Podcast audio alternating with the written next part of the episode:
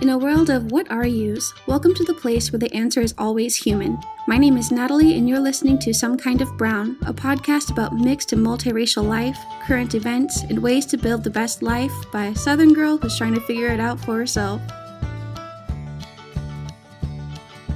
Welcome to another episode. Today we're doing something a little different. It's the beginning of a new series that I'm going to be doing periodically, highlighting mixed race people in the media who are open and speaking about being mixed race and what that means to them. I've talked before about how important representation is and was to me growing up, so I thought it would be great to shine a little spotlight on people who have embraced their identity. For this first mixed feature, we're going to be looking at the new Duchess Meghan Markle. To be honest, I really didn't know about Meghan Markle until she started dating Prince Harry. She's best known for her role in the TV show Suits, and yes, I'm well aware of the fact that I obviously live under a rock for not having seen the show. The Duchess is half African American and half Caucasian, and has openly discussed this in her blog and interviews. What's cool about the show Suits is that they honored her background and even worked it into the plot. After reading more about Meghan, I imagine she went through some of the same things I did growing up. I wish I'd been aware of her earlier, because as I read an essay she wrote for Elle magazine, there is so much that is universal to the biracial mixed experience. We all look different and have different mixes, but it seems we all face the same hurdles and awkward conversations with strangers.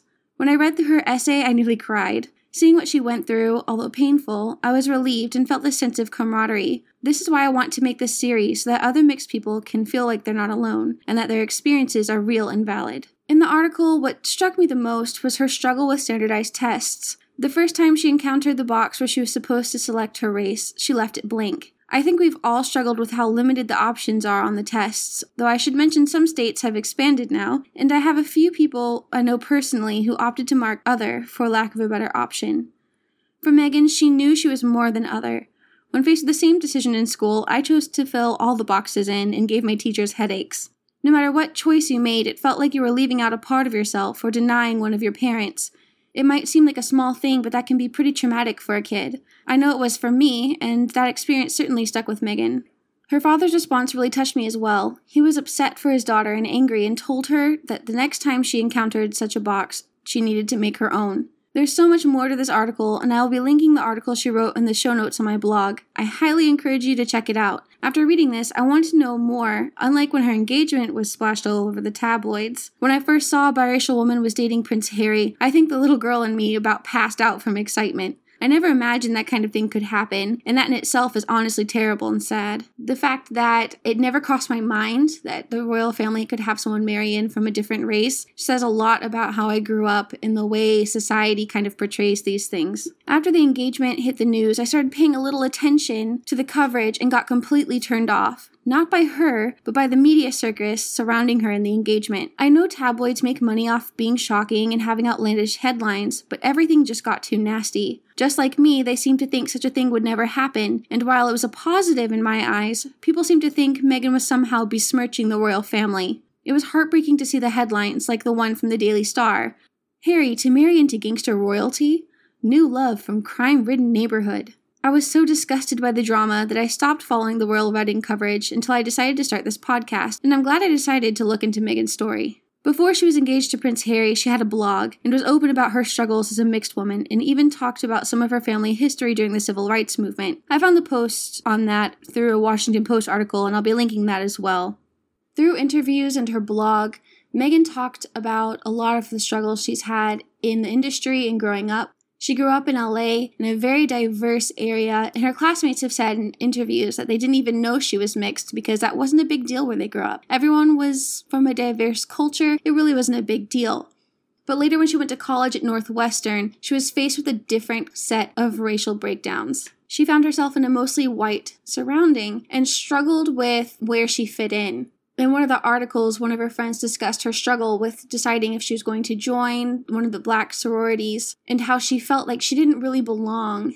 I know that in my life I struggled with not feeling like I belonged in a black environment, felt like I wasn't black enough or my skin was too light, and those things were told to me as well. So my heart really broke hearing and reading those things about her and the things that she went through. When she moved into the entertainment industry, I wish I could say things got better for her. Her first talent agent only gave her roles for white women. With her lighter skin and her straight hair, she passed. And it wasn't until she mentioned having a black mother that he gave her more roles for women of color.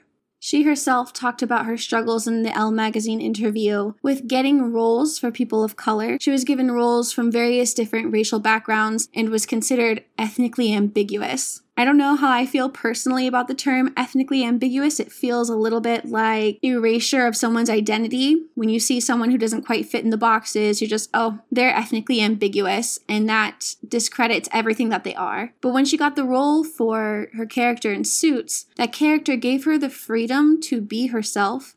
And like I said earlier, they even worked her identity, her racial identity, into the role. When they displayed her character having a father who was a black lawyer, the kickback online is exactly what you ex- would expect. People were outraged, some people felt like they'd been tricked.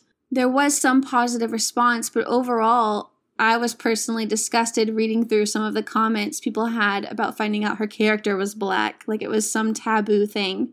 Instead of being discouraged, Meghan was proud of where she came from and who she was, and really displayed that in her character, and I really admire that about her. Her story is a complicated one that I think all of us can relate to, and I hope that all the craziness surrounding her calms down. When her engagement to Harry was announced, I wish I could say it was only the American tabloids that went a little crazy, but from what I've seen, it was the British ones as well. People were shocked, some people were offended, but luckily, some people just saw her as a princess or the next princess. She was a princess who just happened to be black. I don't know if she's going to work that into her platform or how that's going to shape her as the new Duchess, but I'm curious to see how all of this is handled in the future. She seems like a beautiful person, and I hope that her marriage into the royal family can be seen as a move towards a more accepting and open society. If you're curious to read more about her, I will be linking all the articles mentioned before and some more information about her that I have found. I was really inspired and felt really hopeful for the future reading about her and her story and her openness and the things that she shared. Even though she is a little older than me, we did go through a lot of the same things in life. And I think that her story can touch a lot of people beyond being the new Duchess and married to Prince Harry and all the romanticism surrounding that because she's been so open about her background and there's so much information out there, Meghan has been our first mixed feature, and there will be more people to follow, so keep a lookout for more mixed features in the future.